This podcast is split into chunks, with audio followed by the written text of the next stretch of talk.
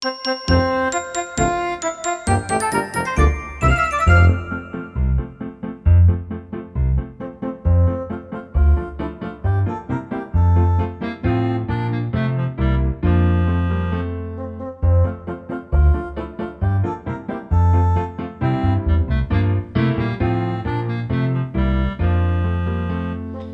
ho, ho. Welcome back, folks, to the One More Mile 12 Tips of Christmas, winding down your year 2018. Here we go. Tip number 10 nutritional tips to get you through those tough workouts and make them count more. Hey, folks, we have already touched on a number of little tricks and tips related to nutrition, some fasting stuff. Uh, I talked about mouth rinsing. I talked about caffeine to get you through those fasted workouts. Now I'm going to talk about three supplements that if you're not using, you need to rethink. Okay? First one is beetroot juice for training. Now, beetroot juice has been talked about a lot for the last probably five or six years. Some good research out there shows it improves performance. But rather than talk about one off performances, I want to talk about using beetroot juice every day to actually improve what you get out of your training.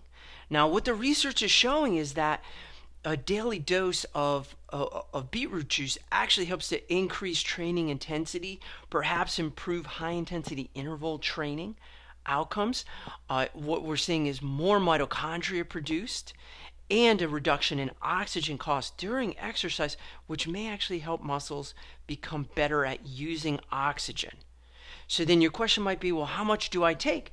Well, about 8 to 13 millimoles. Now, if your chemistry is not so good, that's roughly two servings of either Beet Elite or Beet It products per day.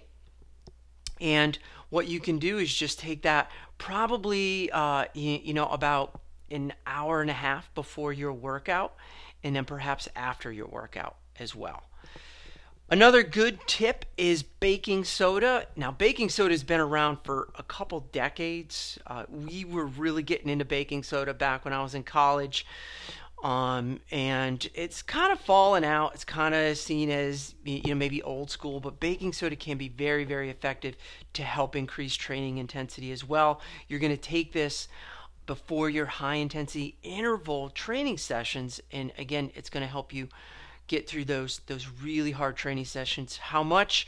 Again, the research shows about 200 to 300 milligrams spread out over probably about two doses, once about 90 minutes and another time about 45 minutes before your workout, and that'll give you a chance to, to get it in your system.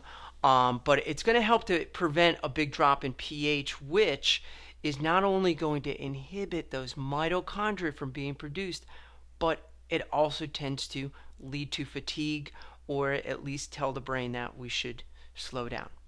And then the last one I have talked about at length here, but I'm going to mention it again creatine.